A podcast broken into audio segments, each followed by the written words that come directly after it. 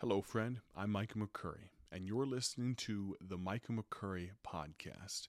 If you'd allow me, I'd like to speak to you for just two minutes about a topic that is near and dear to my heart, a topic I'll call legacy. You know, I'm coming to you, I'm speaking to you right now from a place that we call the Paul Levine Memorial Room, or its shortened name is the Founders Room. This place, this prophet's chamber at our ministry, Bible Tracts Incorporated here in Odell, Illinois, really it's just a small homage to our founder, a man who gave his life to the ministry, 60 years in evangelism.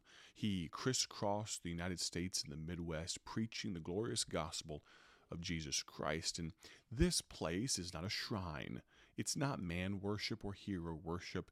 It's just a little bit of us saying thank you and showing some gratitude for our legacy. Friend, you and I, if we're honest, we stand on the shoulders of giants. And were I to give myself more than two minutes, we could talk ad nauseum about the biblical principles that go right along with what I'm saying right now.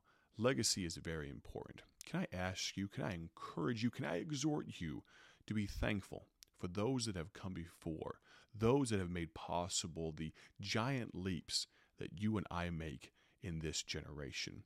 I thank you for taking a few moments to listen to this podcast. I hope it's a blessing to you. I hope, if necessary, it might be just a little bit of a conviction to you as well.